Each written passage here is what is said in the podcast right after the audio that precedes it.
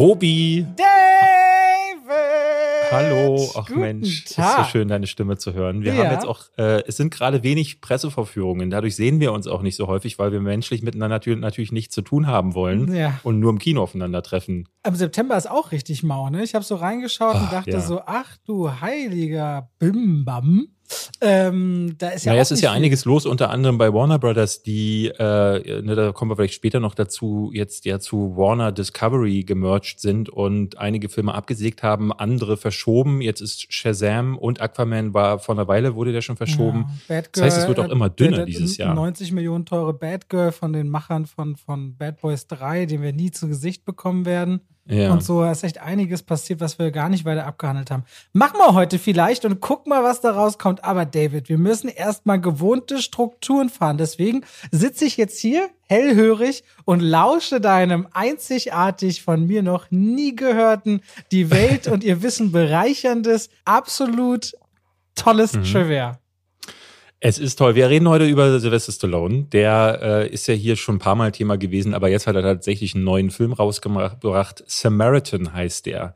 Und äh, ich habe die, aus diesem Grund habe ich auf meinem Kanal jetzt so ein Stallone-Ranking und bin so ein bisschen durch seine Karriere durchgegangen. Und es ist sehr interessant, so seine Stationen zu beobachten und auch die vielen schlechten Entscheidungen, die er in seinem Leben getroffen hat, wie zum Beispiel das Arnold Schwarzenegger nachzumachen und ins Komödienfach zu wechseln, was für ihn ja überhaupt nicht funktioniert hat. Und ich hatte jetzt für mein Ranking so ein paar von diesen Komödien nachgeholt und dachte so, hm, ja, das ist ja nicht so viel versprochen, weil Schwarzenegger hat ja irgendwie immer funktioniert, so ein bisschen in Twins oder Kindergartenkopf sogar, weil er sich nie als irgendwas Gab diese verkauft hat, was er nicht. Prinzessin, Zahn, nee, das war Dwayne Johnson.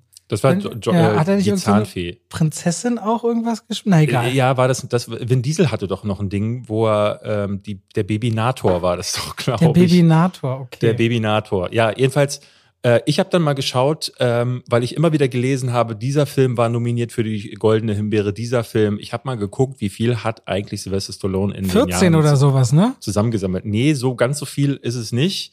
Äh, vielleicht nur mal kurz die Erklärung für alle, aber das dürfte jetzt kaum noch jemand sein, der, der, der nicht weiß, was die Goldene Himbeere ist, ist der so, sogenannte Anti-Oscar, der wird immer der, in der Nacht vor den Oscars verliehen und wird eigentlich immer so an, zumindest aus dem Mainstream, das muss man ganz klar sagen, ne, die nehmen sich jetzt nicht den schlechtesten Film des Jahres, den kann man wahrscheinlich eh nicht be, bewerten, aber die hatten ihre persönliche Freude an einigen Leuten, wie zum Beispiel Sylvester Stallone, der insgesamt zehn goldene Himbeeren gewonnen hat und ich glaube 24 Mal nominiert Genau, war. ich meinte Also- auch die Nominierungen. Ich meinte nicht die Genau. Preise.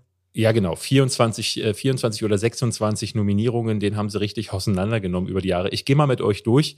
Es beginnt 1985 für der Senkrechtstarter. Ich weiß ehrlich gesagt nicht, was das sein soll. Aber ich habe jetzt ein paar Filme aus seiner Frühphase gesehen und muss sagen, au, au, au. Auch au, den au. Softporno? Den kriegst du nirgends. Ah, Nee, okay, aber da habe ich, glaube ich, also die, die relevanten Ausschnitte, die man so kennt, die gibt's auf YouTube und da habe ich natürlich mal reingeschaut und dachte so, nee, den ganzen Film muss man auch gar nicht schauen.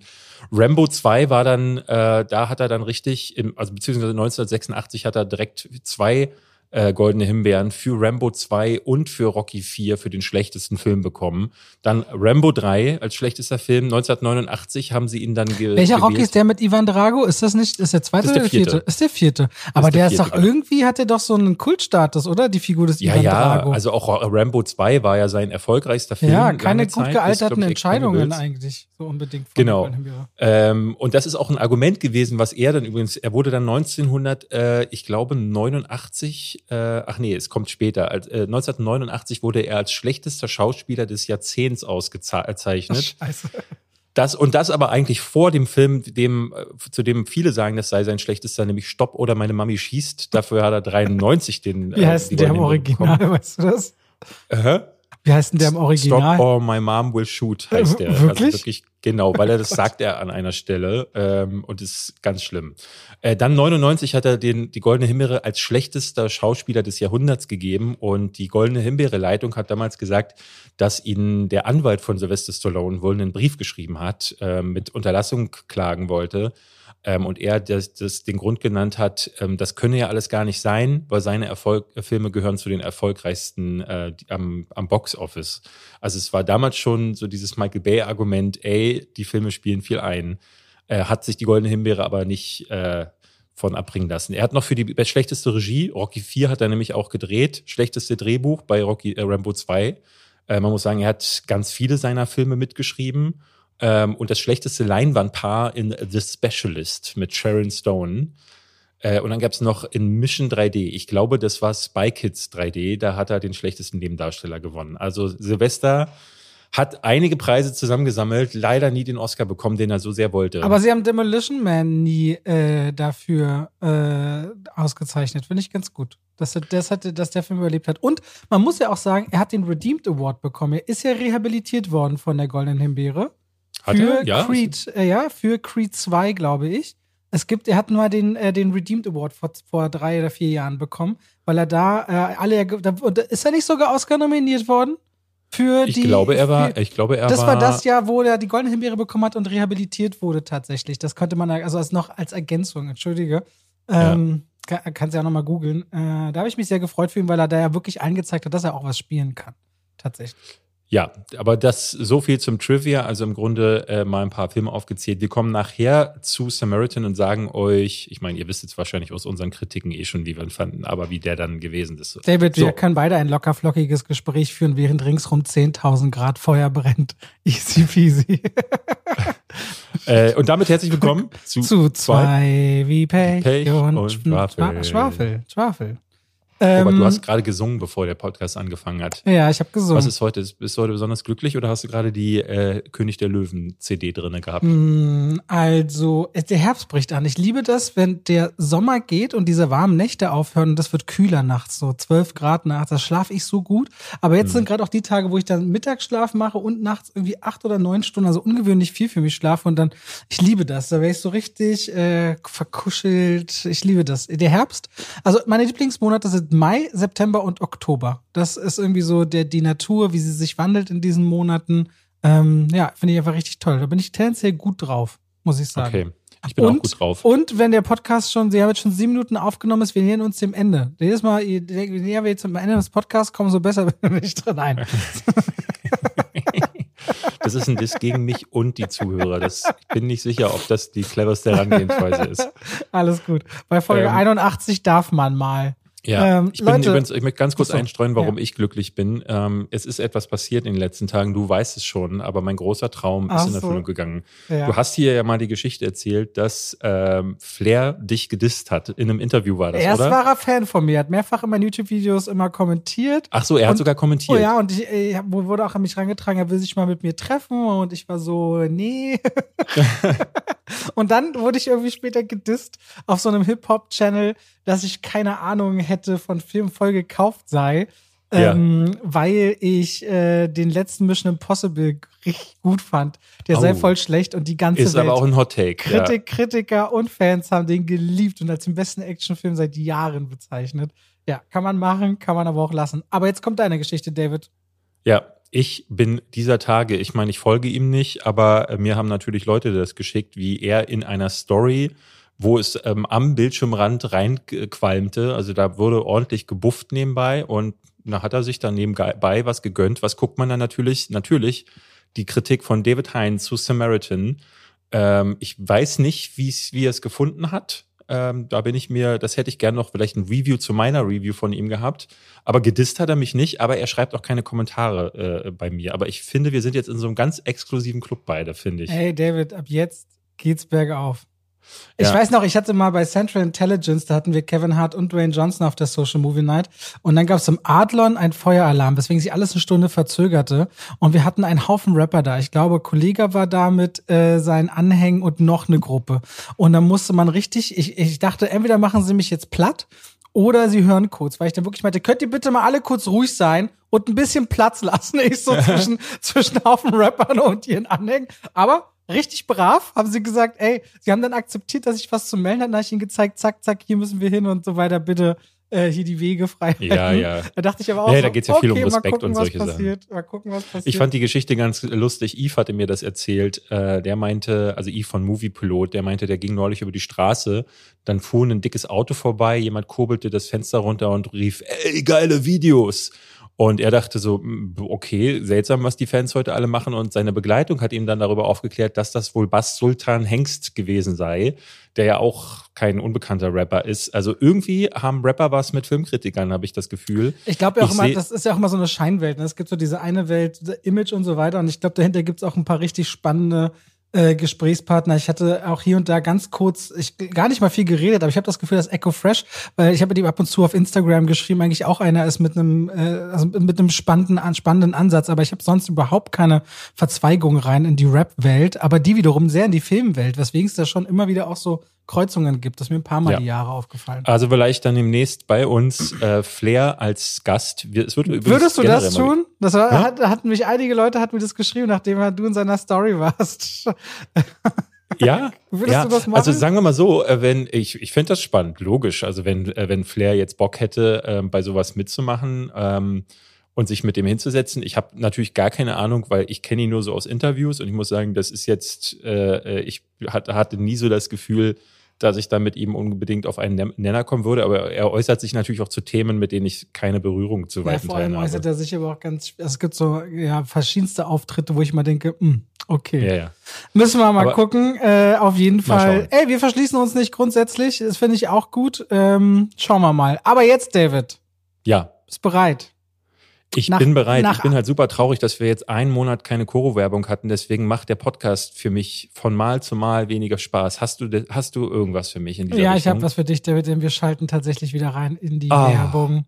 Und damit bedanken wir uns bei der Koro-Drogerie. Leute, ja. wenn ihr jetzt nach einem Monat nichts über Koro hören vergessen habt, was es ist. Die Koro Drogerie ist eine Online-Drogerie. Da bekommt ihr haltbare Lebensmittel in Großpackungen. Damit landen sie nicht im Einzelhandel. Ich habe übrigens letztens, glaube ich, ein Café oder einen Laden in Berlin gesehen. Die haben jetzt einen eigenen Laden in Berlin ja? wo sie nur ihre Produkte verkaufen. Auf jeden Fall könnt ihr online dort Großpackungen. Guck, was aus denen geworden ist, dank unserer da Werbung. Siehst du, Großpackungen bestellen, zum Beispiel Reis in 5 Kilo Säcken oder ich habe jetzt auch wieder die Woche bestellt, auch mal für die Nachbarn, die haben so mitgeguckt und dachten so, oh, sie wollten so Erdnüsse in Karamellcrunch. Da gibt's ja richtig krasse Snacks, einen Haufen Früchte in weißer Schokolade oder in dunkler Schokolade. Und ich koche natürlich wahnsinnig viel. Gerade jetzt, wo ich die Ernte im Garten mache, brauche ich öfter mal Kokosmilch für Kürbissuppe und so Sachen.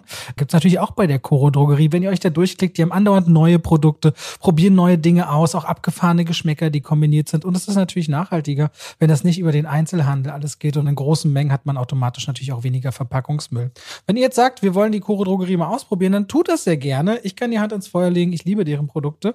Und ihr könnt jetzt beim eh schon sehr fairen und dauerhaft transparenten Preis noch 5% sparen, wenn ihr im Code Schwafel 5 eingibt. Grüße an Hand of Blood, nämlich Schwafel als Wort und 5 als Ziffer an dieser Stelle, der sich immer wundert, warum ich das so sage. So, und damit sind wir raus aus der Werbung, zurück zu David. Was hast du denn zuletzt gesehen? Na, ich habe äh, äh, wieder, ne, ich war letzte Woche auf der Gamescom. Ähm, ah, das wollte ich dich sowieso fragen. David, die Leute lieben das ja, wenn wir auch etwas abschweifen. Deswegen, ich, ja. ich, ich habe das geschrieben auf WhatsApp, eiskalt, keine Antwort bekommen von dir. Ja, aber was, wann hast du geschrieben? Gestern, Gestern Abend? Abend, so? ja, sind ja, ist ja schon bestimmt 17 Stunden her. Ja, ich dachte, das bespreche ich mit dir beim Podcast. Okay, wie war denn Gamescom? Ich habe Aufnahmen von Montana Black gesehen, der quasi wie, äh, das sah ein bisschen aus wie die Ostermesse im Vatikan, wie die Leute alle rings um den rum und ge ja, eine Treppe hoch und ein Meer von jubelnden Leuten. Ja. Das ist teilweise absurd. Ich habe gesehen, dass mit Tanzverbot diesen Ausraster und ja. Ja, ich habe mir neue Rechner bestellt. Ich krieg die Woche neue Rechner übrigens, David. Das nach, okay. nach fünf Jahren mal wieder Zeit. Okay, ja. ja. meiner ist zwölf Jahre alt. Ernsthaft? Ja, ja, ist sehr alt. Du ja. solltest mal einen neuen Computer haben, langsam, David. Ja, naja, du, ich habe ich hab ja nichts. Stimmt gar nicht. Ne? Du meinst, stimmt gar nicht. Ähm, so, Gamescom, erzähl mal. Ich bin zur Gamescom mit der mit meiner äh, Kleinen, äh, mit der äh, achtjährigen äh, Hummelblase sind wir darüber. Ähm, ich war mir ehrlich gesagt auch ein bisschen unsicher, wie das für die sein wird. Und es war dann natürlich erstmal so kompletter Reiz-Overkill, wo wir da waren. Ähm, für mich ist es das 16. Mal gewesen, dass ich auf dieser Messe war, glaube ich. Also ich war da ganz, ganz häufig. Ähm, und äh, ehrlich gesagt, so richtig Bock hatte ich im Vorfeld gar nicht, aber ähm, ich durfte Street Fighter 6 vorstellen. Street Fighter ist eins meiner Lieblingsspiele und da, da konnte ich irgendwie nicht Nein sagen und dachte dann auch, es ist eine schöne Gelegenheit, dem Kind das mal irgendwie beizubringen. Ähm, und muss dann aber sagen, da ist ganz schön die Luft raus. Also es war schon so. An war, welchem Tag äh, warst du da? Hm, ich war am Freitag da. Also, also ein starker Tag. Tag. Eigentlich ein stärkerer Tag. Aber es war nur der Samstag ausverkauft, wie ich gehört hatte. Und da sind wohl diese Szenen mit Montana Black passiert. Äh, das hattest du an den vorherigen Tagen gar nicht. Da dachte ich schon, boah, sind diese Zeiten der Influencer-Jäger also endlich vorbei. Weil früher war es ja schon so, dass selbst so Leute wie ich nicht durchgekommen sind durch die Messe, weil sich eine riesen Traube gebildet hat. Das ist gar nicht mehr. Also ich konnte ganz easy drüber gehen. Ähm, es kamen ein paar Leute, die äh, dann, du merktest, das sind Leute, die gucken den Kanal ähm, und alle, die einen so erkannten, haben so eher von der Entfernung drauf gezeigt mit dem Finger, haben sich aber so um ihr Ding gekümmert. Und das fand ich zum Beispiel total, total schön, da auch mal rübergehen zu können über die Messe. Aber die war leerer, weil weniger Aussteller auch da sind. Und naja, dann passieren halt auch, was finde ich total schade, dann gab es halt diese Prügelei da mit Tanzverbot und Orange Morange oder wie die heißen. Und das ist dann die einzige Berichterstattung über die Gamescom. Ne? Und das finde ich ehrlich gesagt, ähm, es geht halt immer, immer weniger um Games, sondern was jetzt bei der Gamescom im Vordergrund stand, war Montana Black und dass Leute äh, sich da boxen gegenseitig. Und äh, war es ein bisschen, ähm, das so mitzubekommen von der Ferne und dann aber auch vor Ort zu sehen, irgendwie ist diese Energie nicht mehr dieselbe wie vor vielen Jahren sondern äh, äh, das geht da gefühlt dem Ende entgegen. Auch so, wenn man hinter den Kulissen hörte, die Aussteller hatten sich beschwert, wie die Organisation gewesen sein soll. Ähm, also, weiß ich nicht, die stellen sich da gefühlt selber ein Bein. Deswegen, es war nett, aber ja, ich hatte nicht wirklich Zeit. Wirklich schade. Ich hatte Zeit, nicht Zeit. Äh, ich fand es super, weil ich mit der Kleinen da war, weil die, de, durch deren Augen, äh, deren Augen das mal zu erleben und ihre Freude auch, äh, äh, das war irgendwie ganz. Da wird man äh, selbst wieder so ein bisschen zum Kind, ne? Und sieht die Leidenschaft dann wieder, oder? Ja, so, ja, ja, also es, es, ist halt auch gefühlt wie so mit so einem Amboss durch die Gegend zu laufen, weil die Kleine ist halt wirklich eine übertriebene Last, aber es ist auch das schönste Gefühl, was man haben kann. So, so habe ich mir sagen lassen, soll wohl Familie sein. Ja, also das war mein Gamescom. Und ich hatte in der Zeit äh, dann, wenn ich was geguckt habe, halt Stallone-Filme nachgeholt, weil da hatte ich ein riesiges Loch, habe ich gemerkt. Also ich habe vieles, vieles von dem gar nicht geguckt, sondern natürlich nur seine Action-Dinger. Aber der hat viel mehr gemacht und deswegen habe ich für Neues keine Zeit, habe aber Samaritan geschaut. Dann habe ich endlich geschafft, äh, 365 Tage noch einen Tag nachzuholen. Nein, hast du das geschaut wirklich? ich habe gestern Abend das noch nebenbei laufen lassen. Hab etwa, lass es so, ich glaube, ich war wirklich weit diesmal. Ich habe 35 Minuten geschafft ähm, und dann habe ich noch einen Film fürs Fantasy Filmfest äh, geschaut, und zwar den, den äh, Film, von dem Sie sagen, das wäre der härteste des Filmfests dieses Jahr, Megalomania. Kann ich auch kurz was zu erzählen. Okay, spannend. Da sehen wir sowieso nächste Woche bei Don't Worry, Darling, zur Eröffnung dann des Filmfests. Ja. Und apropos Messe, ich bin Freitag auf der IFA. Ich bin gespannt, wie die sich anfühlt. Und ja. was Messe angeht, was ich richtig gerne gesehen hätte, da waren wir doch beide. Ich habe den Namen vergessen. Wie hießen diese andere, diese andere Comic-Con-Ausleger aus Comic-Con Brasil? Die, die, die, die, die hieß, die hieß aber anders. Die hieß XP. Wie hieß sie denn? Die in Köln, die war dann noch kurz vor Corona, konnte dann ein zweites Mal noch nicht stattfinden. Die, die glaube ja. ich, wäre richtig cool und groß geworden, ehrlicherweise. Die Comic-Con Experience war das. Ah, die Comic-Con Experience. Auf jeden Fall. Ja da hätte ich aber wieder Lust drauf gehabt. Okay, ich habe Samaritan mitgebracht. Der Gesang der Flusskrebse, der äh, läuft da im Kino. Dann habe ich mir auch auf After Forever angeschaut. Der läuft im Kino und äh, Me Time, äh, den neuen Kevin Hart, Mark Wahlberg Film. Ja. Es war also richtig harter Tobak die letzte Woche, weil Ich brauchte nur auf die Thumbnails deiner Bilder zu gucken, um zu wissen, wie die war, letzte Woche für dich war. Es war nichts Gutes dabei. Ja, ja. Na, dann lass uns doch mal, ich glaube, du fängst am besten an mit, äh, ich würde gerne wissen, äh, das ist jetzt gelogen, wie ist dieser Afterfilm? Der, der dritte, vierte? Wie vierte? Das ist der vierte Afterfilm und es soll noch ein fünfter kommen, der danach spielt ja. und ein sechster, der davor spielt. Aber ist es genau derselbe Scheiß wie 365 Tage oder mm, machen Das ist ein bisschen Sachen? hochwertiger auf jeden Fall gemacht. Es ist schon filmischer, aber es ist letztendlich die komplette Romantisierung einer toxischen Beziehung, diese ganze mhm. Reihe. Ne, das ist immer noch Tessa Young und Harden Scott, die haben sich mal als Literaturstudenten kennengelernt.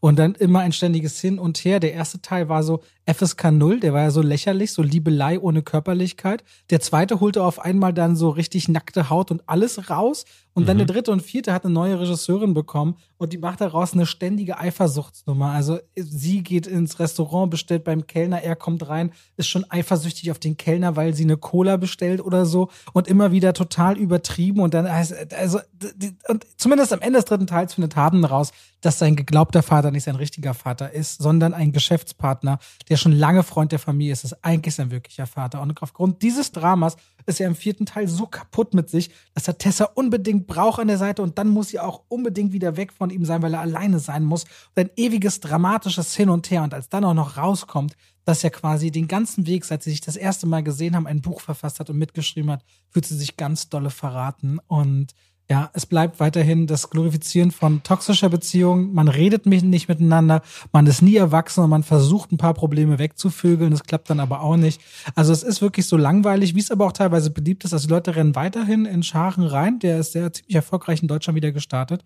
Die Reihe funktioniert für Konstantin-Film die jetzt ja quasi das vierte Mal in Woche Platz eins der deutschen Kinocharts hat. Erst mit Google Hupfgeschwader drei Wochen lang, mhm. der über eine Million Zuschauer gemacht hat. Also diese Irre, Reihe, ne? diese Reihe ist auch, wird immer stärker. Also Google Hupfgeschwader ist jetzt der, der erfolgreichste Film der Reihe. Und das, obwohl er erstens äh, immer noch in diesem Pandemiesog mit drin ist und zweitens eigentlich ja eine ältere Zielgruppe hat, die dem Kino ja äh, tendenziell fern bleibt nach ja. der Pandemie. Also ist schon krass, das zu sehen. Und After Forever ist genauso beschissen wie der dritte Teil.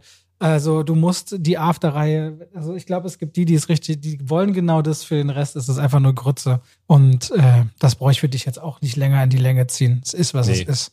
Ja. So ist es ja, das, dasselbe ist es ja mit ähm, 365 Tage. Der ist jetzt, was, anderthalb, zwei Wochen ist der draußen? Ich weiß es gar nicht. Irgendwie sowas auf Platz vier in den, in den Netflix-Charts. Das ist wirklich kaum zu glauben. Und ich habe dann mal geschaut unter dem deutschen Trailer auf YouTube die, die Leute sind da, also ne, es gibt da zwar hier und da mal einen kleinen zynischen Kommentar, aber in der Regel so, nein, das Ende war so offen, ich brauche dringend einen vierten Teil oder nein, äh, warum jetzt, jetzt schon zu Ende? Ich könnte noch drei Filme dafür. Und ich dachte so, ey, das war why? Also ganz krass, was die Leute tatsächlich mit sich machen lassen und über sich ergehen lassen, weil ich sehr interessant fand.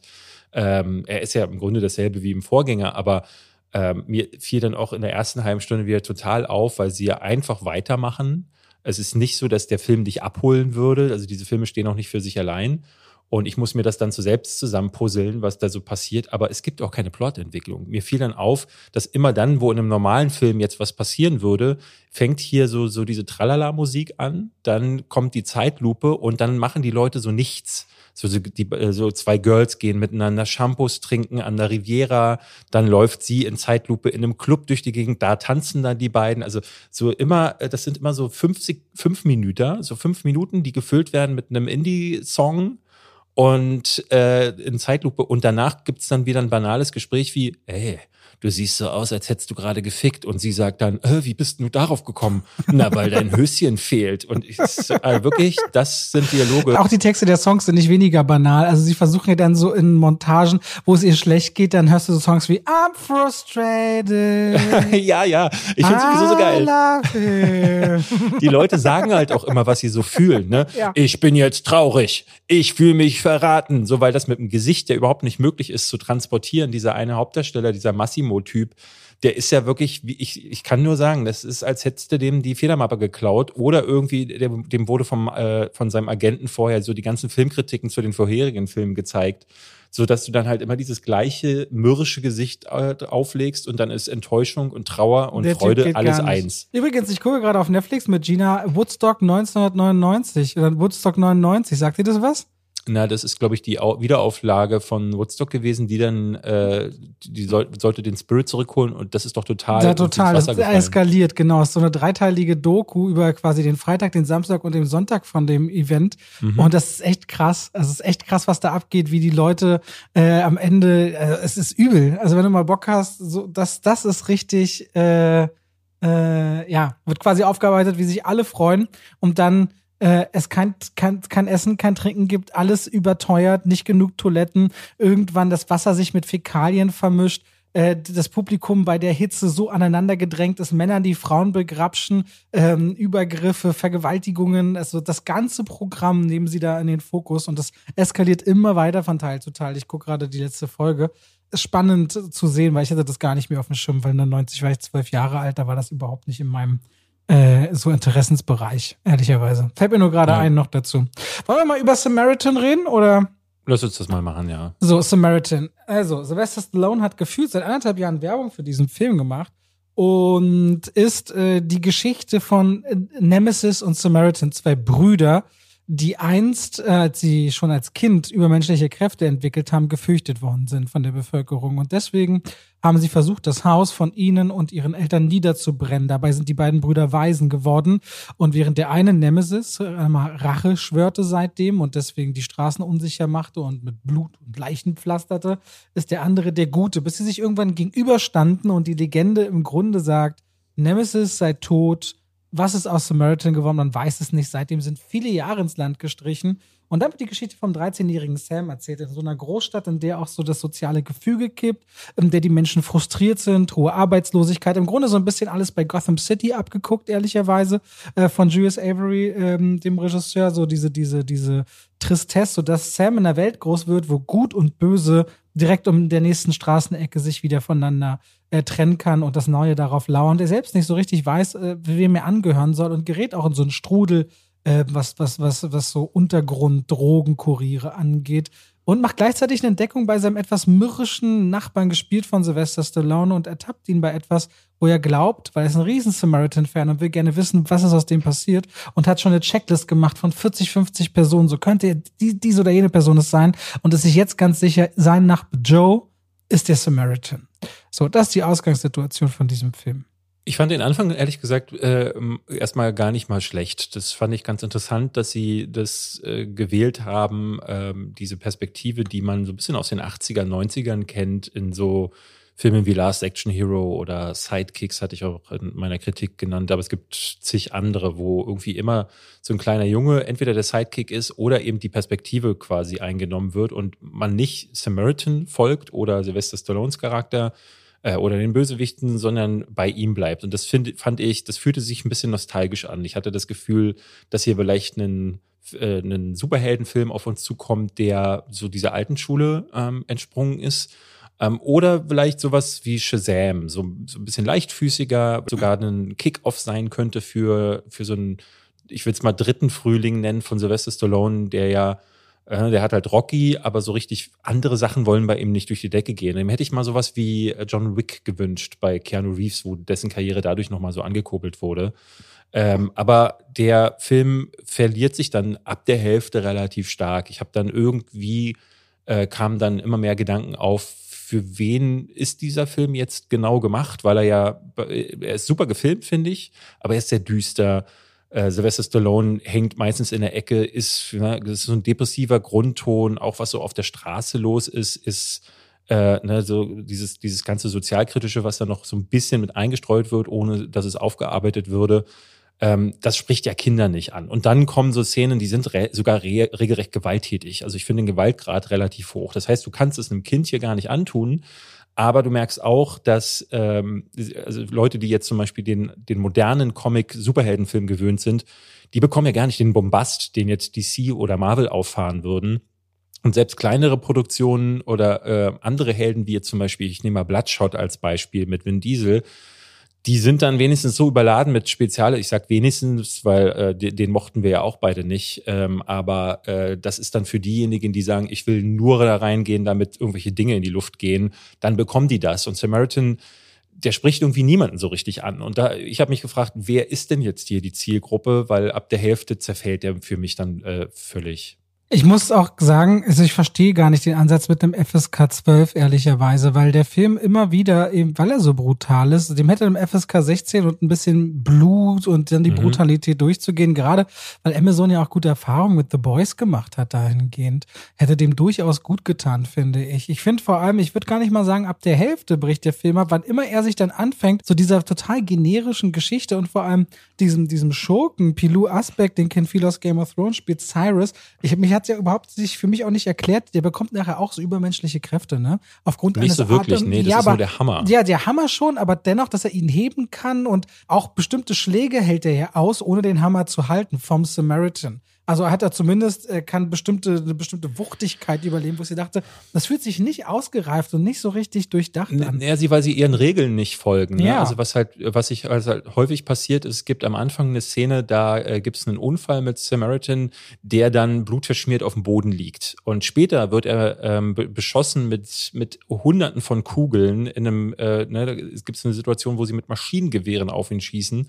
Und du, nicht nur, dass du die Einschusslöcher nicht siehst, hier fehlt auch das komplette, äh, komplette Blut. Und vorher, vorher im Film gibt es eine Szene, da wird klar gemacht, das hier ist die, das ist die Schwäche von Samaritan. Und man kann diese Schwäche nur mit, äh, mit Sache XY aufheben. Später im Finale kommt das aber hau- überhaupt nicht zu tragen. Es gibt dann zwar diese eine Szene, die im richtigen Moment dann kommt, äh, wenn das Drehbuch es braucht. Aber auch da, ne, vorher gab es einen, einen einfachen Unfall, später, wie gesagt, tausende Kugeln und da passiert das dann nicht. Ähm, da verliert der Film mich immer wieder, weil er sich an die eigenen an- abgesteckten Regeln nicht hält. Und der Bösewicht, für mich wird nicht klar, zum Beispiel, was ist die Motivation? Warum folgt das Volk ihm, nur weil er mal ganz kurz in einer Seitenstraße einen Hammer in die Luft gehoben hat? Und ähm, auch später gibt es dann nochmal einen kleinen Reveal, den man leider, und das habe ich jetzt unter, unter meiner Kritik, habe ich das immer wieder gelesen. Leute haben geschrieben, ab Sekunde zwei haben sie schon gewusst, wie der große Twist ist. Und sobald der kommt, ändert das am Status quo aber auch nichts mehr und auch der, an, der, an der Motivation des Bösewichts, sodass ich dachte, puh, das ist leider ein Beziehungsweise sie versuchen sie das bei dem Bösewicht so zu erklären, wie ja, er findet die Figur des Nemesis so toll, weil es im Grunde eine Art Robin Hood Charakter ist, der nicht die Reichen beschützt, sondern für die Armen kämpft. Und du denkst so, das ist aber einfach so wenig. Und vor allem der Film beginnt ja vielversprechend mit dieser Düsterheit und der Chemie zwischen dem Jungen und Sly, wo wirklich auch der Witzium da der durchkommt und funktioniert. Das mochte ich. Aber deswegen, weil er eben mit Potenzial anfängt und dann so abfällt, dann finde ich es immer noch viel anstrengender, mir das anzuschauen, weil irgendwann kommen die brutal miesen Effekte auch zum Tragen. Ja, ja, ja. Also wirklich, es gibt dann so ein Flammenmeer, das sieht nicht nur scheiße aus, sondern innerhalb dessen äh, gibt es überhaupt, also dass da, dass da zumindest jemand mit übermenschlichen Kräften steht und das überleben kann, okay. Dass darin aber andere menschliche Figuren stehen und so lockerflockig mitmachen, während eigentlich der Sauerstoff da drin verbrennt, es viel zu heiß ist und so weiter und so fort. Einfach völlig drüber von der Wirkung gemacht. Und dann gibt's auch noch einen De-Aging-Effekt in dem Moment, wo ich dachte, Alter, sieht das übel aus. Ja. Also wirklich. Und ich glaube, ja. ich, ich möchte halt irgendwie die Theorie aufstellen, dass das nicht passiert. Also ich glaube, das würde gar nicht so ins Gewicht fallen, wenn der Film sich nicht so irre ernst nehmen würde. Wenn das hier sowas wie Shazam gewesen wäre, dann verzeiht man auch mal, dass die in einem Flammenmeer stehen und nichts passiert. Aber äh, ich fand, dass der so der eben so eine skurrile Mischung ist aus, ähm, er möchte gleichzeitig sowas wie Blade sein ähm, aber äh, fängt dann auch irgendwann an, so mit Glückskicksprüchen wieder. Ne? Also da wird, steht er dann vor dem Jungen und sagt, Junge, es gibt nicht nur Gut und Böse im Menschen, du entscheidest für dich, welche Seite die Überhand gewinnt. Und das ist wieder was, was Mutti mir zu Ostern schenken, schicken würde in, bei WhatsApp mit so einem lustigen Hintergrundbild. Ähm, und passt aber nicht zu einem Film, der vorher sehr erwachsen sein Ja, möchte. ja. Und ähm, als Erwachsener kommst du dir da blöde vor, im, im, wenn, wenn da so ein Moralapostelkram dann dir runtergezwungen wird. Und sehr uneins. Ich finde, Sylvester Stallone kommt nie auch wirklich zum Zug. Der grummelt sich für die erste Hälfte so durch und irgendwann ist es dann halt Geboxe. Ne? Und ähm, das ist leider weit vorbei an dem, was ich mir erwünscht hätte für ihn so als, gesagt, Ja, dritter wobei ich Film. mich immer nicht erwehren kann, dass Sylvester Stallone nicht doch immer eine starke Präsenz hat. Er hat eine Wirkung und Ja. eine Präsenz, auch wenn er daraus dann keine Geschichte oft erwächst, die äh, funktioniert, hat der etwas, was man schwer lernen kann. Der hat einem eine Aura. Ja. Ich finde, ich finde auch, der ist kein Totalausfall. Gerade wegen ihm, wegen der Bilder zum Teil und weil die, äh, so das erste Drittel finde ich, die Chemie zwischen ihm und dem Jungen und den Kinderdarsteller mochte ich auch total, muss ich sagen. Äh, deswegen hatte ich, habe ich dem auch immer noch zweieinhalb Aber ich habe Punkte mich gegeben. regelrecht gefreut auf Samaritan deswegen finde ich es richtig schade. Ich habe ihm auch fünf von Ja. zehn gegeben, also gleich. Sag mal, das heißt, du hast auch immer noch nicht House of the Dragon gesehen, richtig? Nee, nee. Jetzt ist ich die zweite. Episode auch schon raus und das macht nach wie Ja. vor richtig Spaß. Ich habe schon mehrere Kommentare gelesen bei mir, die geschrieben haben, wenn David äh, diese Serie äh, verreist, dann werden sie den Kanal auf jeden Fall verlassen. Ähm, weil das Es, sei so. aber ich glaube, es ist auch nicht wirklich möglich, ehrlicherweise. Es ist wirklich richtig gut gemacht auf allen Ich hab- Ebenen. Ich glaube, man kann sagen, es, es spricht einen nicht an inhaltlich, das ist verständ, wäre verständlich, aber Aha. die, die handwerklich auseinanderzunehmen, ich glaube, das geht kaum. Ja. ja, wobei ich gehört habe schon, äh, ich meine, das fällt mal mehr, mal weniger ins Gewicht, ähm, aber äh, was wohl ein großer Unterschied sein soll, ist, ich, du hättest, äh, hast ja wohl letztes Mal im Podcast über den Look gesprochen und ich habe von vielen Leuten gehört, dass sie es nervig finden, dass hier eben viel weniger in realen Locations gedreht wurde, als es bei Game of Thrones noch der Fall war, sondern sehr viel mehr vor Greenscreens. Hm, Äh, ich finde, also ich finde vor allem in der zweiten Folge, weil die erste ist natürlich eine Pilotfolge und bei einer Pilotfolge ist es ja klassisch bei HBO, war es ja gerade bei Game of Thrones ja auch der Fall, dass sie ja viele Stoffe entwickelt haben. Das heißt, du hast Pilotfolgen, die werden vorgelegt und aufgrund derer wird dann entschieden, machen wir es weiter oder nicht. Und das heißt, da fährt man oft noch nicht an die Orte, macht noch nicht die Sets so ganz so gigantisch. Da ist natürlich viel mehr digital. Ich finde, in der zweiten Folge sieht vieles davon echter aus, weil sich auch die Locations eher ein bisschen reduzieren. Und das könnte daran liegen, dass, glaube ich, auch House of the Dragon nie, ich weiß, glaub, glaube nicht, dass von Anfang an komplett eine ganze Staffel gegreenlightet war, sondern auch dort erstmal pilotiert wurde. Das ist eben klassisches Kabelfernsehgeschäft. Das funktioniert anders als bei Netflix. Deswegen bin ich gespannt, ob die gleichen Leute das nach Folge 2 immer noch sagen. Ich finde, dass Folge 2 da auch schon anders aussieht. Ja, mal Ähm, gucken. Schauen wir mal an der Ich Stelle. habe es mir für die Tage aufgehoben. Ich gucke wahrscheinlich einfach sogar äh, Lord of the Rings und House of äh, the Dragons back to back. Vielleicht ist das auch ein schöner Ja, Kontrast. das, ich freue mich schon. Freitag geht's, diese Woche Freitag gibt's ja die ersten beiden Folgen, dann Herr der Ringe. Direkt nach der IFA werde ich dann schauen. Und das wird auf die eine oder andere Art und Weise im Internet explodieren, das Ding, ne? Äh, Denk wenn ich das auch, ja, rauskommt. Auf die eine oder Aber andere die ersten Art. Kritiken, ich meine, ob das, weiß nicht, ob du das mitbekommen hast, die sind ja fantastisch. Ja, ja, habe ich mitbekommen. Ja. Aber, aber Vorsicht immer, mit diesen Social ersten, genau, diese ersten Stimmen sind, sind oft auch Leute, die wollen wieder eingeladen werden. Muss man aufpassen. Ja, ja. ehrlicherweise. Ähm, ich erzähle dir mal kurz von einem richtig miesen Film. ja, Ja, endlich. also Kevin Hart und Mark Wahlberg haben sich entschieden, sie machen einen Film, der bei Netflix auf Platz 1 der Filmcharts ist. Das ist ja sowieso fast ein Garant dafür, dass was Schlimmes passiert ist. Und ähm, ja, es spielen in Me Time, spielt Kevin Hart einen Typen namens Sonny. Und Sonny ist Hausmann durch und durch. In der Schule passt er auch auf, dass die Kinder alles perfekt machen, ist auch im Verein, äh, der das, der, der, den Talentwettbewerb organisiert und es muss immer alles wirklich perfekt und korrekt bei ihm ablaufen. Aber er hat nie Zeit für sich. Seine Frau ist Architektin, erfolgreich, deren bester Kunde, auf den ist Sunny auch so ein bisschen eifersüchtig und deswegen beschließen sie alle mal, der braucht mal ein bisschen Freizeit, der braucht ein bisschen Zeit für sich. Aber damit ist Sunny richtig überfordert, bis sein alter Kumpel Huck sich meldet. Die haben früher zusammen jeden Geburtstag gefeiert, immer Wahnsinnssachen erlebt. Jetzt wird Huck 44, die haben zehn Jahre nichts mehr voneinander gehört. Und deswegen beschließen sie, seinen Geburtstag zu feiern, irgendwo in der Wüste von Kalifornien oder Nevada.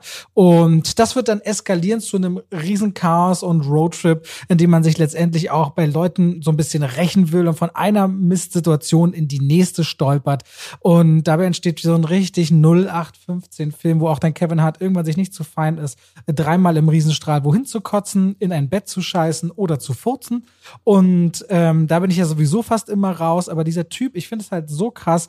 Er sagt ja schon aus seinem eigenen Netflix-Format, dass er im Grunde Billionär werden will. Also sein Ziel ist, Milliardär zu werden. Und du merkst bei diesen 0815 uninspirierten Filmen, wo überhaupt nichts in seine Figuren liegt, ich finde, der funktioniert immer nur irgendwie als Sidekick. Okay, bei Central Intelligence ging das, bei Wedding Ringer neben Josh Gad ging das. Aber diese Komödien, wo er versucht im Fokus zu stehen, das ist ein Rohrkrepierer nach dem anderen. Ich meine, Stand-up kann der, damit ist er erfolgreich, aber er versucht spürbar nur Dinge zu kopieren, mit denen er Geld verdient. Er hängt lange mit Dwayne Johnson ab. Was macht er? Gründet auch eine Tequila-Marke. Er hängt mit Mark Wahlberg anscheinend bei dem Dreh ab. Was macht er? So wie Wahlberg mit den Wahlburgers. Der hat ja eine riesengroße Kette mit seiner Familie an Burgerläden. Hat, er, hat, hat Kevin Hart jetzt sein eigenes erstes Fastfood-Restaurant in L.A. aufgemacht. Äh, zugegebenermaßen plant-based, was ich gut finde, aber er kopiert irgendwie Dinge, um irgendwie Erfolg und Kohle zu generieren, aber interessiert sich dementsprechend, habe ich das Gefühl, überhaupt nicht schauspielerisch, was er da für Figuren abliefert. Und so macht der Fließbandarbeit Stück am Stück und dieser Film ist so herzlos und bis auf Mark Wahlberg, der so ein paar Momente an sich ranziehen kann und in seiner Seite spielt so einen cool, treu Charakter, der nicht mit Kohle umgehen kann, was im Grunde auch die Brisanz dieses Films dann auslöst oder des Plots, sodass sie äh, Geldprobleme bekommen und deswegen gefährliche Leute hinter ihnen her sind.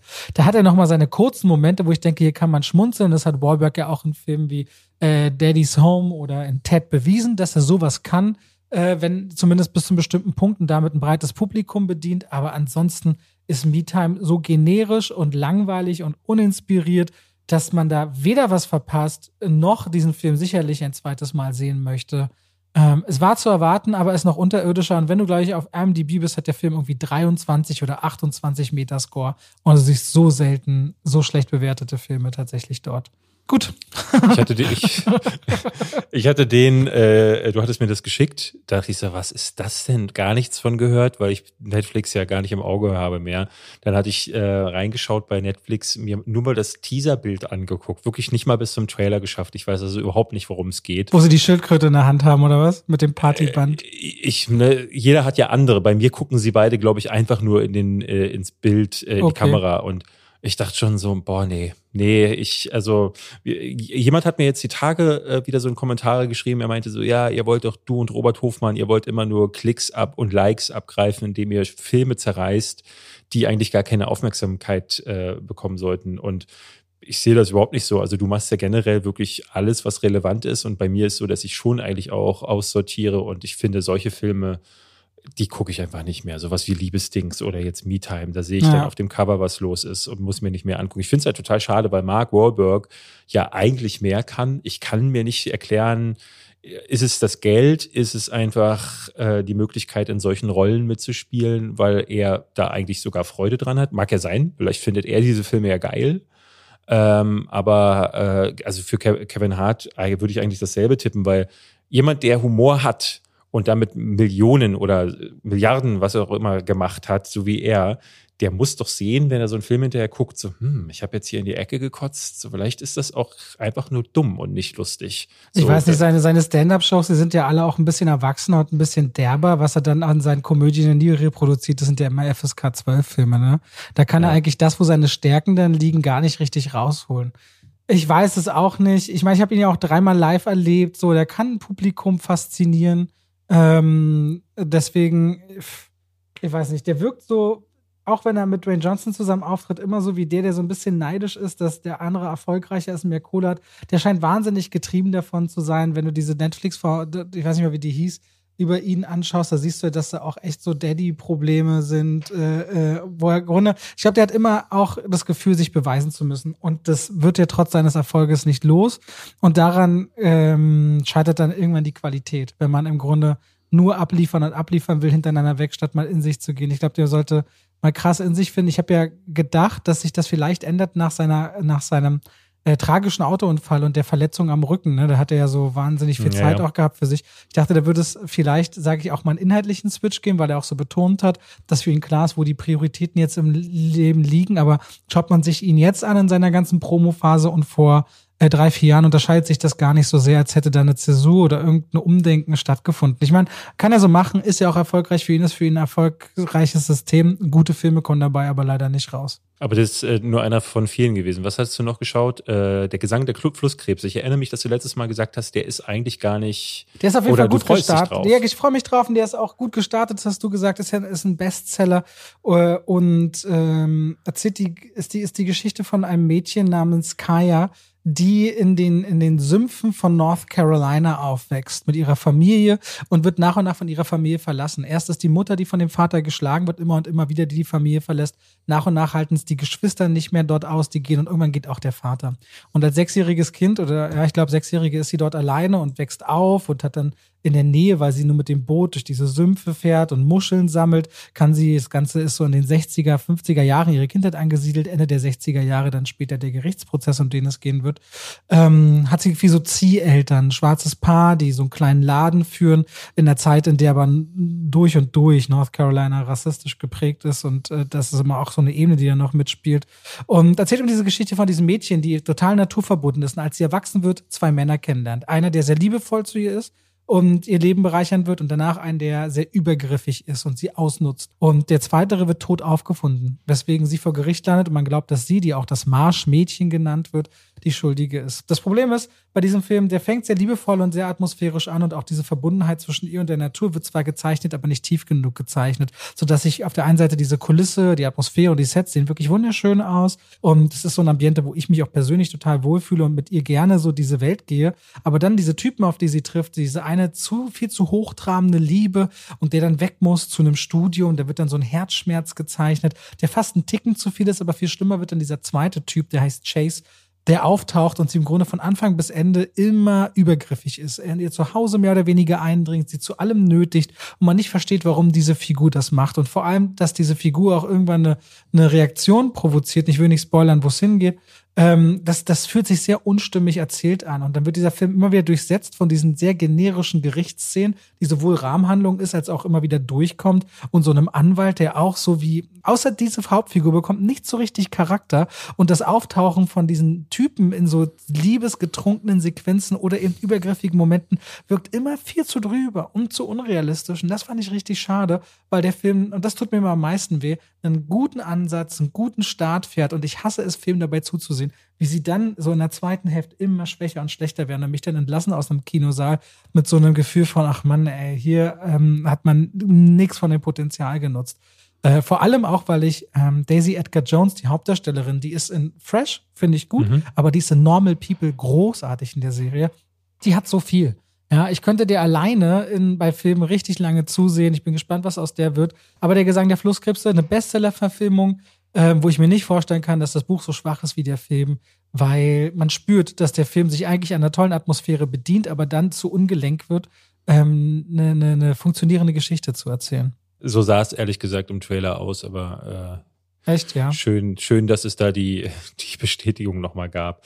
Ich weiß das auch aber gar nicht. Es scheint so zahllose von diesen Büchern zu geben, die mit äh, recht seichter Handlung, nun will ich dem Buch nicht unrecht tun, weil ich nicht weiß, äh, ob sie vielleicht für den Film viel zu viel verändert haben, aber ich glaube nicht, weil man liest so, die Fans sind sehr erpicht von dem Film.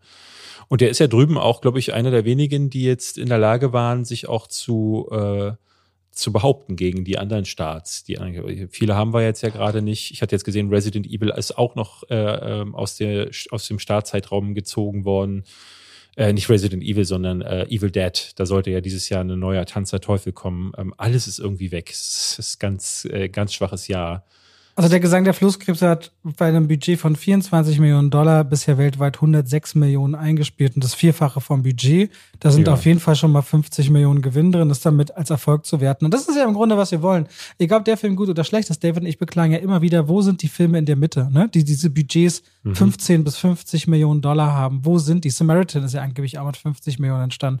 Weil da kann man mehr Risiko gehen und mehr spannendere Inhalte versuchen, weil man nicht diesen Druck hat, aber Millionen Leute ins Kinosaal zu ziehen. Bei Samaritan frage ich mich aber wirklich, wo ist das Geld hin? Also, weil so, so äh, Samaritan ist nicht viel, äh, wenn ich mir jetzt zum Beispiel Judge Dredd angucke oder Demolition Man. Die beide sind sehr viel aufwendiger, was die Sets angeht und auch die, auch die Action-Set-Pieces und äh, die haben einen Bruchteil davon äh, gekostet. Vielleicht wobei das, nur, jetzt auch. wobei das nur estimated ist. Es gibt keine offizielle Zahl, man schätzt ja, ja. 50 Millionen, ja. Aber wir haben ja manchmal so Filme, wo wir uns fragen, äh, also gucken wir Richtung Roland Emmerich und Moonfall, wo ist die Kohle hin? Und wir waren ja beide damals von Crawl, das nehme ich immer wieder gerne als Beispiel davon fasziniert, wie gut Effekte für sehr wenig Geld aussehen können. Ja, es hat halt immer was mit Talent zu tun. Äh, und manchmal kosten talentierte Leute nicht viel Geld, wenn man weiß, wo man sie findet. Dementsprechend. Also ich, sag, ich sehe gerade, Demolition Man hat auch 57 Millionen gekostet. Aber, äh, und das immerhin, aber vor 30 Jahren, das entspricht heute 110 Millionen oder so. Wahrscheinlich, ja. ja. Ja, und Judge Dredd hat 90 Millionen gekostet. Was ist denn mit also. diesem, mit diesem ähm, äh, vom Fantasy Filmfest, das übrigens am 7. September startet, in Berlin zumindest, könnt ihr mhm. mal gucken, was, es ist ja in mehreren Städten. Du hast gesagt, du hast einen Film gesehen, der der brutalste sein soll. Da willst du doch nicht drüber reden oder willst du da? Doch, doch, doch, doch. Ich okay. würde, glaube ich, in den nächsten Wochen, weil ich werde wahrscheinlich mehr und mehr dieser Filme äh, dann auch über die nächsten Wochen gucken. Ich habe jetzt noch gehört, dass Speak No Evil ein echter Tipp sein soll. Da geht es wohl um eine Familie, die im Urlaub eine andere Familie trifft, die sich so gut verstehen, dass die Familie, äh, die eine Familie sagt, hey, kommt uns doch mal besuchen. Und äh, als sie das dann tun, fällt ihnen dann auf, äh, Moment, äh, die Familie, das sind ja alles Psychopathen. Ähm, also da laufen wieder ein paar spannende Sachen. Ihr könnt, wenn ihr, wenn ihr mal auf fantasyfilmfest.com geht, da könnt ihr euch äh, schon die meisten, also da seht ihr auf einer äh, Seite das Programm aber meistens auch Trailer dazu, Beschreibungen, erste Bilder.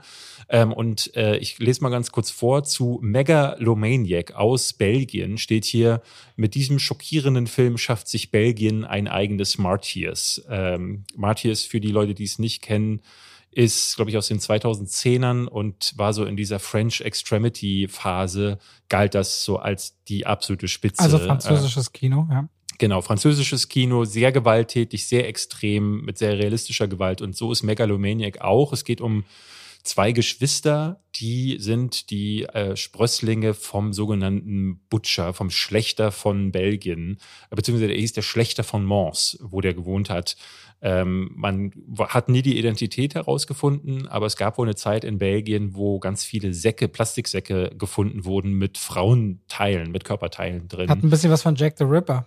Ja, also sehr übel. Ähm, und der Film macht da gar nicht lang rum. Schon die, äh, die Intro-Sequenz ist zutiefst verstörend. Ähm, da geht's, da wird eine Geburt gezeigt von einem der beiden Kinder und äh, ach, naja, sagen wir so, es ist äh, keine, keine normale und keine schöne Geburt. Und dann baut der Film eine ganz, ganz fiese Atmosphäre auf, weil er sehr lange Bilder benutzt, ist sehr dunkel gefilmt, aber mit einer tollen Kamera. Also du siehst direkt, da haben Leute äh, auf jeden Fall mit ein bisschen Ahnung von Kamera da gesessen, weil schon durch die Lichtsetzung so viel äh, erzeugt wird, ähm, dass das äh, am Anfang war ich total gebannt, aber dann merkt man relativ schnell so, oh, na, ein bisschen mehr könnte da, also ne, es ist nicht viel mehr als eine ganze Weile lang halt sehr düstere Bilder zeichnen, aber dann äh, merkt man dann, die beiden Kinder haben sich von ihrem Vater dann offenbar doch so ein paar Sachen mitgenommen. Ähm, der Bruder ist regelrecht, das sieht man gleich am Anfang, der Bruder ist, hat tatsächlich einfach die äh, Flagge weitergetragen und mordet jetzt Frauen. Und wenn er das tut,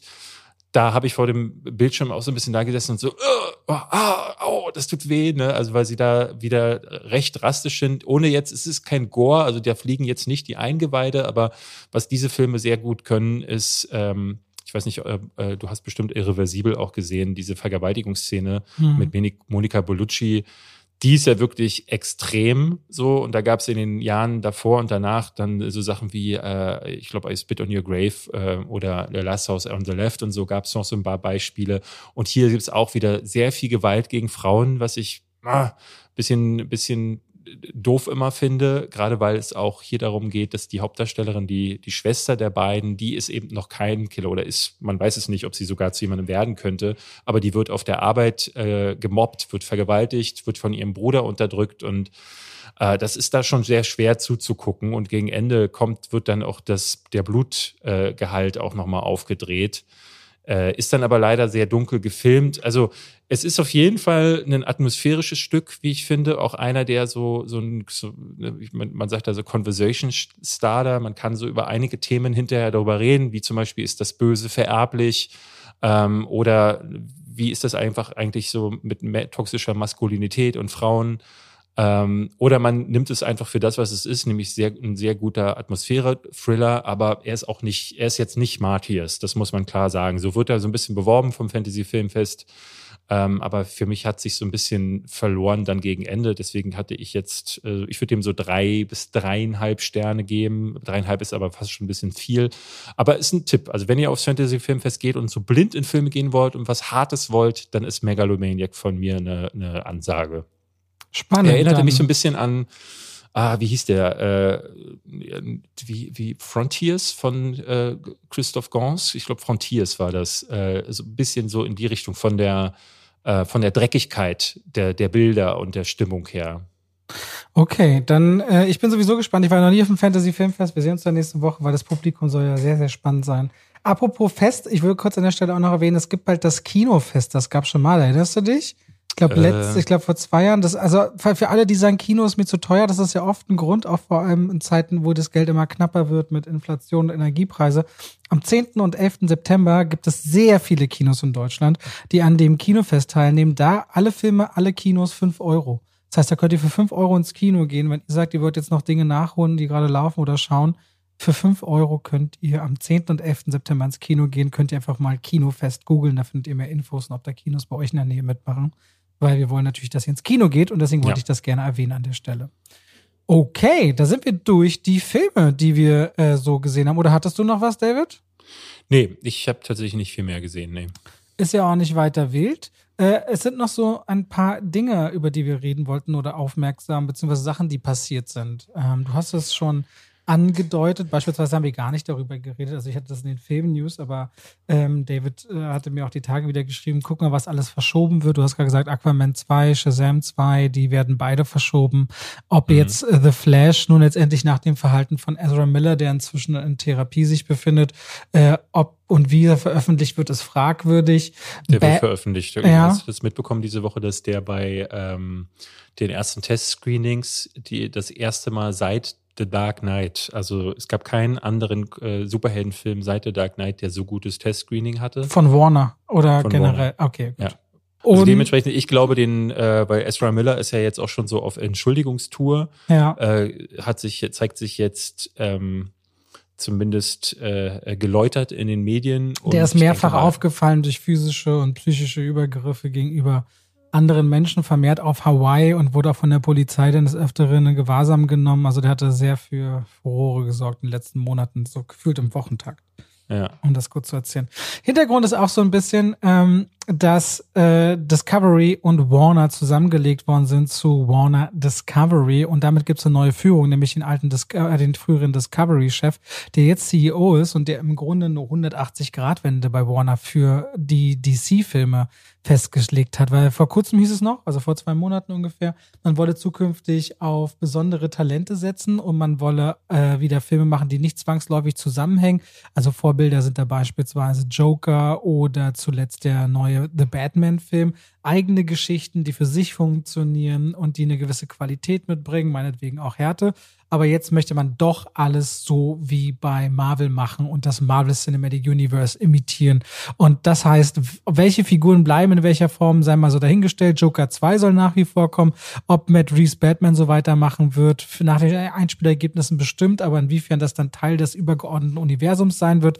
Was passiert mit Henry Cavill als Superman? Mhm. Äh, alles wieder so Fragen, die alle offen sind. Warner will eine eigene DC-Abteilung schaffen, die sich da nur ist darum kümmert. Chef eingestellt worden, okay. der quasi so der Kevin Feige von, ähm, von DC werden wird. Ich muss gestehen, äh, den, ich habe den Namen gelesen, kannte ihn aber nicht. Aber okay. über, ich nehme an, sie haben sich jetzt jemanden aus dem Comic-Business geholt, weil er aus der Filmindustrie scheint er nicht zu sein. Man möchte keine Filme mehr machen, die mit mittlerem Budget produziert werden und dann äh, für die Streaming-Plattformen gedacht sind. Das war auch so die Kernaussage, warum man Bad Girl einfach cancelt. Ich meine, das ist ein Film, der hat 90 Millionen Dollar gekostet von den beiden Regisseuren von Bad Boys Boys 3, die mit Bad Boys 3, glaube ich, einen, wenn nicht sogar den erfolgreichsten Film des Jahres noch äh, vor, vor Pandemie-Lockdown gemacht haben, mhm. den man auch gönnt, weil das ganz junge Regisseure sind und super Filmfans, sowas inszenieren zu dürfen, die jetzt todtraurig sind, dass ihr Film wahrscheinlich für immer in der Tonne landet. Es gibt wohl noch ein kleines Funeral-Screening bei Warner ähm, hatte ich gelesen die Tage. Also da wird alles auf links oder äh, umgekrempelt, dass man da äh, seine Brands besser und anders verwalten möchte. Ob das funktioniert, wo Marvel geführt gerade einen gewissen Zenit überschritten hat, ob man da nicht viel zu spät dran ist. Ähm, also ich, was, was denkst du denn, David? Ich habe ehrlich gesagt überhaupt nicht verstanden, weil das diese diese Mail, äh, diese ganze äh, es gab ja so eine große Mitgliederversammlung ja. und kurz bevor quasi die große Nachricht kam. Du meinst äh, Mitglieder, meinst Investorenversammlung? Äh, Investorenversammlung, genau ja. Investorenversammlung ähm, und äh, da startete HBO beziehungsweise Warner im Grunde rein. Äh, da hatte HBO in den USA gerade Netflix überholt. HBO ist da der erfolgreichste der größte Streaming-Sender der USA geworden äh, in der Zeit. Und dann hieß es, es gibt diese Investorenversammlung und die, die, die ganze Branche war plötzlich geschockt, als es hieß, nicht nur wir merchen jetzt, ähm, sondern es werden jetzt auch Gelder gekürzt, Stellen gekürzt und Projekte eingestampft, Projekte verschoben, was überhaupt nicht zu dem gepasst hat, was äh, da vordergründig an den Zahlen zu sehen gewesen ist. Klar, ich meine, solche Unternehmen gucken immer auf die lange Sicht, die wollen äh, Erfolge auch in, noch in vielen Jahren und ähm, womöglich kann man an irgendwelchen Parametern ablesen, dass es vielleicht nächstes Jahr schon wieder anders aussehen könnte. Aber es ist erstmal schockierend, was da passiert ist ähm, weil man muss jetzt auch sagen, äh, das Kino, dem geht's jetzt hier, das ist auch noch ein Punkt, den wir noch aufgreifen wollten, gerade wenn man so auf den deutschen Kinomarkt guckt, das Kino hat gerade ganz schön zu knabbern und ähm, mich, mich verärgern solche News dann so ein bisschen, weil ich möchte das Kino weiter behalten. Und ich weiß nicht, hast du das mitbekommen mit Jamie Lee Curtis? Äh, es ist jetzt letzte Woche auf dem Halloween-Account ein Video mit ihr erschienen, wo sie erklärt, dass äh, das Pandemie-Modell sehr gut für den letzten Halloween funktioniert hat. Wir hatten ja, ähm, ich glaube, das war Halloween 2 letztes Jahr. Halloween Kills, sie, ja. Genau, Halloween Kills hatten sie parallel ins Kino gebracht und auf äh, Peacock mhm. rausgehauen. Und das werden sie jetzt wieder machen. Und weil das beim letzten Mal so viel Erfolg hatte. Und Aber okay, das könnte, das könnte ein Sonderfall sein, weil Halloween als Fest zu Hause Horror zu gucken, bei der Halloween-Feier, so Einstimmung, Dekorieren des Gartens, was auch immer. Ah, ich glaube, Halloween ist thematisch nochmal so, dass man die Leute da anders zu Hause abholen kann, als jetzt bei anderen Filmen, die weniger auf einen bestimmten Eventtag geprägt sind, wie jetzt auch ja. Weihnachtsfilme oder Valentinsfilme. Filme. Jetzt muss man auch klar sagen, also äh, ich glaube, niemand geht ins Kino um äh, diesen Film, wo er sagt so, ey, ich kann Halloween Ends nur auf der großen Leinwand in einem IMAX sehen, sonst macht er keinen Sinn. Das ist natürlich Blödsinn. Da haben Horrorfilme natürlich auch nochmal einen anderen Status, wobei viele gehen ja auch für dieses Gesamterleben, ne? ins Kino gehen und mit anderen sich zusammen erschrecken. Wollen ja auch ein paar sehen. Aber egal. Also, aber das sind so kleine News, wo ich dann sagen muss, oh, Mann, das, also da gibt's gerade das Kino, das schon ein bisschen auch zu schleppen hat. Du kannst ja mal vorlesen, in Deutschland sind die Zahlen um was? Um 40 Prozent oder 60 Prozent eingebrochen? Also wenn wir jetzt als Referenzwert zum Beispiel nehmen 2019, dann haben wir minus 38,1 Prozent verkaufte Tickets im ersten Halbjahr. Das heißt ja. vom Januar bis Ende Juni 2022. Da hat man zum Beispiel 2019 53,7 Millionen Tickets verkauft und jetzt sind es nur 33,2 Millionen Tickets. Ja? Ja. Der deutsche Anteil ist ungefähr gleich geblieben. 20 Prozent der Kinoerlöse kommen durch deutsche Filme. Das liegt aber auch an sowas wie Google Hupfgeschwader, wobei der jetzt nach dem ersten Halbjahr kam. Aber eben, ähm, du hast diesen starken Rückgang. Was natürlich äh, auch krass ist, der Durchschnittspreis der Tickets war äh, noch 8,60 Euro 2019, ist jetzt auf 9,21 Euro gestiegen. Das sind dann auch nochmal ja. knapp 10 Prozent höher. Was aber eine gute Nachricht ist eigentlich, so perfide das klingt, die Anzahl der Leinwände ist sogar mehr geworden. Ja, wir haben 4.947 Leinwände in Deutschland. Das sind nochmal 50 mehr als 2019. Also die große Angst bei Corona, dass die große Kinoschließungswelle droht. Es sind ähnlich viele Betreiber, es sind ähnlich viele Standorte. Da hat sich nur minimal was verändert, weil auch Kinos wieder eröffnen oder neu aufgemacht werden, dass wir genauso viel Kinovielfalt wie vorher haben. Ergo, die Kinosäle sind einfach 38 Prozent äh, leerer auch im Durchschnitt, wenn die Anzahl der Wände gleich bleibt. Das heißt, man hat natürlich dann nicht die vollen Säle und kann dann vielleicht auch ein bisschen äh, ruhiger gucken und weniger stören im Kinosaal, was mich auf der einen Seite als Konsument freut, aber für das Kino natürlich gar nicht, weil das, ja. das merkst du in den Kassen. Ähm, und äh, ja, die, die, die, die, so ein bisschen äh, die FFA, die die Zahlen rausgibt, schreibt das gefühlt so ein bisschen schön. Es gibt wieder Hoffnung, es gibt Aufwärtstrends zu sehen im dritten Pandemiejahr, aber die Kinos sind zumindest da. Und ganz ehrlich, das war eine ganz, ganz große Sorge, dass wir nur noch die Hälfte aller Kinos haben nach der Pandemie. Und das ist nicht geschehen. Das ist schön, aber wie gesagt, so die Zahlen sind halt äh, ja. Äh, echt schlecht und selbst so, ähm, das muss man klar sagen, ähm, Minions oder auch, äh, auch Jurassic Park äh, die Zahlen, die mal da waren, sind, gibt es gerade in Deutschland nicht zu holen. Und, äh, Man muss es zum Vergleich sagen, die Minions hatten sieben Millionen Zuschauer 2017, glaube ich, und jetzt sind sie so bei über dreieinhalb Millionen. Ja. Also schlecht ist das nicht. Ne? Nee. Und der Hype damals bei Minions war auch outstanding. Also ich konnte mir so oder so nicht vorstellen, dass ein zweiter Teil so gut werden wird. Und dementsprechend ist es auch äh, okay okay zu Aber du darfst, du darfst nicht vergessen, das sind jetzt wir als äh, Privatpersonen, die das so sagen ähm, ne, die Studios sind bei sowas ja sehr viel äh, schneller, äh, sehr zittrig. Ne? Also da wird ja gerne mal ein Stecker gezogen für ein Projekt, weil äh, nur das, derselbe Betrag eingenommen wurde wie beim Vor Vorgänger. Also selbst wenn kein Wachstum da ist, war jetzt auch so ein äh, ganz interessantes Ding bei äh, Sylvester Stallones Karriere, für dessen Filme nach äh, Rocky, äh, Rambo 2 äh, galten allesamt als Flops. Und zwar nicht, weil sie schlechtes Einspielergebnis hatten. Also so Sachen wie zum Beispiel The Specialist, den ich gerade vorgelesen hatte mit, mhm. ähm, mit Sharon Stone, war einer der erfolgreichsten Filme des Jahres äh, und einer der Top drei äh, äh, Filme vom Einspielergebnis von Sylvester Stallone, hat aber nicht mal annähernd dasselbe eingespielt und deswegen gelten diese Dinge als Flop. Deswegen ähm, das ist aber dann auch mal sehr dramatisiert. Ne? Das ist ja so, als würde man na, wie heißt er denn? Der krasse Schnellläufer. Der, äh, der, äh, der Usain Bolt? Jetzt würde man bei Usain Bolt immer sagen, oh, Ist ja wieder zwei Zehntel langsamer gelaufen auf 100 Meter. Mm. Ja, aber so ist es, äh, aber so ist aber es in dieser übel, Aber es ist irgendwie auch ne? übel, ne? Es ist natürlich auch übel, das so darzustellen. Also ja, ich ja. gebe dir recht, so funktioniert es, so funktioniert das System. Ähm, ja, aber ich glaube, über, über Sly Stallone und seine Karriere und ihn müssen wir uns wahrscheinlich wenig Sorgen machen. Und man sieht es ja auch manchmal immer noch, wie diese Premieren aufgebaut sind, wie Feste gefeiert werden, mit was für Autos davor gefahren werden und so weiter.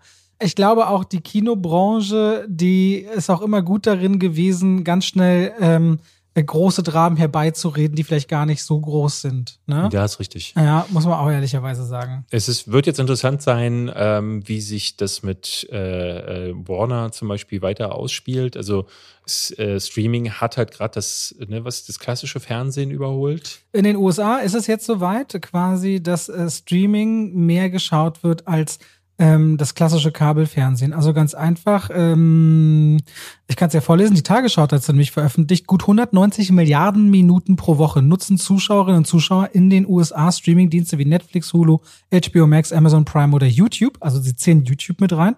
Äh, mhm. Das muss man, glaube ich, auch erwähnen, weil das kein kleiner Posten sein wird und das ist ja kein klassischer Streaming Plattform ist von Serien, sondern eben von Creatern. Und das sind äh, allein ein Wachstum in einem Jahr von 22 Prozent. Und damit haben sie jetzt die traditionellen Networks wie ABC, Fox, CBS oder NBC abgelöst. Wobei die ja teilweise wiederum investiert sind. Also ABC ist wiederum Disney, das Disney mhm. Plus, NBC ist Universal, das ist wiederum Peacock, Fox und also und so weiter und so fort. Das heißt, da finden ja auch immer noch Vermischungen statt. Das sind ja Medienkonglomerate hier und da, die dann doch wieder überall mitmischen. Aber die Leute, es ist vorbei, die Zeit mit dem, dass sie sich vorgeben lassen wollen, wann sie was schauen.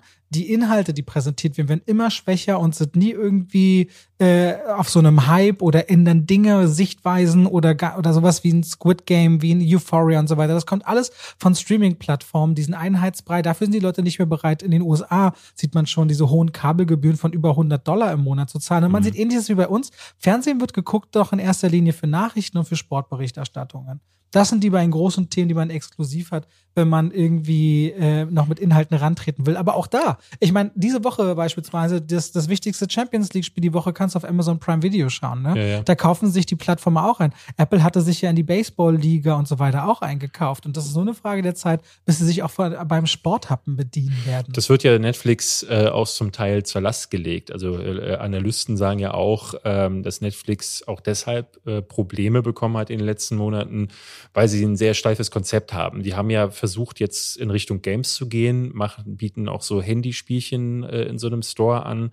Aber äh, Amazon, du hast es gerade schon genannt, und auch Apple äh, haben und auch Wow zum Beispiel haben von Anfang an gesagt, wir machen auch News und wir machen auch Sport, weil sie immer wussten, das sind die Sachen, die die Leute eben auch noch weiterhin ziehen wird. Deswegen, wenn du zum Beispiel bei Sky durchscrollst, hast du immer deine Sportliste drin, bei Amazon und bei, bei Apple genauso.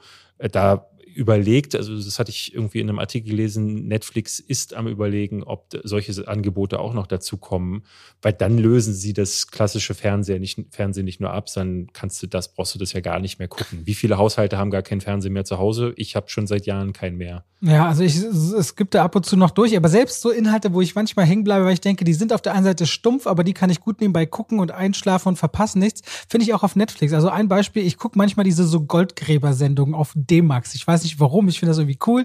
Und jetzt gucke ich auf Netflix Big Timber. Das ist einfach nur so Leute, die in Kanada Holz fällen und Sägewerke. Ich weiß nicht, warum das bei mir so eine Guilty Pleasure ist, aber auch diese Inhalte bekomme ich auf so Streaming-Plattformen.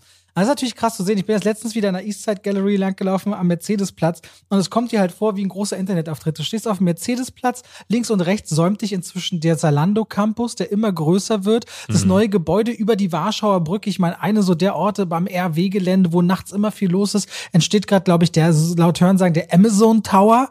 Also das ist halt völlig absurd, dieses riesen Ding, was da hochgezogen wird. Aber es kommt dir langsam vor, als bist du bloß noch in so einer, so einer Häuserschlucht von Internetanbietern. Und das macht natürlich da auch überhaupt nicht halt. Und da ist eben diese Zäsur, die gerade anbricht. Ähm, aber auch verständlich, weil wer guckt sich noch linear an? Also ich also linear Dinge im Fernsehen an. Das ist, äh, ich kenne kaum noch Leute, die eine Fernsehzeitung besitzen. Es soll sie noch irgendwo da draußen geben, weil man kann sie Meine ja verkaufen. Oma. Ja, aber jemand, kennst, kennst du jemanden, der, ich würde sogar die Grenze schon bei 60 ziehen, der unter 60 noch eine Fernsehzeitung hat? Ich kann mir das nicht vorstellen. Nee. nee. Also was ich jetzt zum Beispiel auch interessant fand, war ähm, auf der äh, Gamescom irgendwie zu sehen, dass du, du bist bereits so in diesem Punkt, in diesem, äh, äh, also kon ganz konkret nach mir war der Auftritt von Rezo und Annie the Duck auf der, auf der Bühne von TikTok. Ich war ja auf der TikTok-Bühne, weil die großen Publisher haben abgesagt, also hat sich TikTok in die Messe eingekauft, was ich ganz skurril fand. Die größte Bühne der gesamten Messe war ein Nicht-Spielehersteller.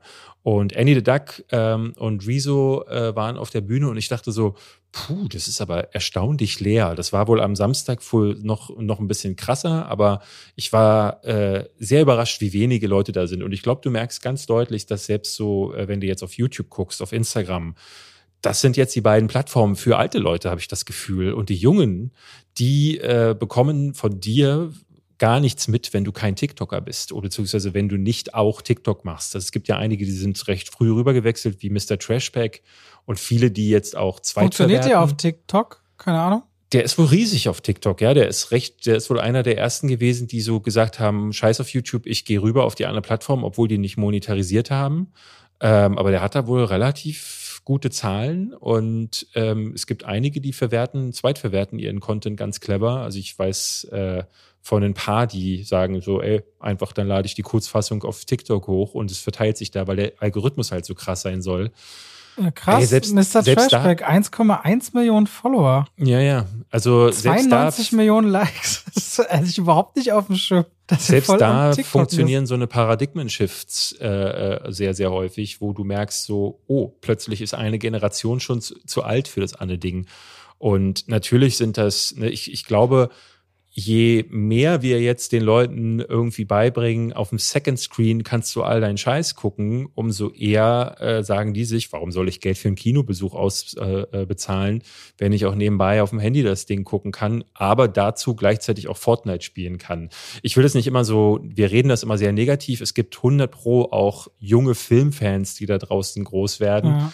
Aber ich glaube, die sind das häufig, ne, ne, weil du guckst ja immer zu deinen äh, Idolen und so. Die, die sind das häufig, weil sie das vielleicht in ich der Familie. Mich dann, ich frage mich dann immer, also ihr könnt euch ja mal selber fragen, warum seid ihr Filmfans so? Ja. Ne? Ist, glaube ich, äh, ähm, es gibt Leute, die ja gar nichts damit anfangen können, aber äh, meistens sind es doch die Eltern. Ne? Bei mir war es der Opa, der gesagt hat, komm, wir gehen mal in die Bibliothek. Plötzlich stand ich vor einem Regal von Jean-Claude Van Damme und wollte nichts anderes mehr machen als Filme gucken. Vielleicht ist aber auch, ich frage mich bei TikTok, äh, TikTok, wie sehr das dann auf Dauer, also wie jung ist die Zielgruppe, müsste ich mir mal angucken und switchen die dann irgendwann, weil ich glaube halt TikTok diese nee, die extrem... Bleiben diese extrem kurze Jonas, Jonas Ems, äh, der hat ein gutes Video dazu gemacht vor ein paar Wochen.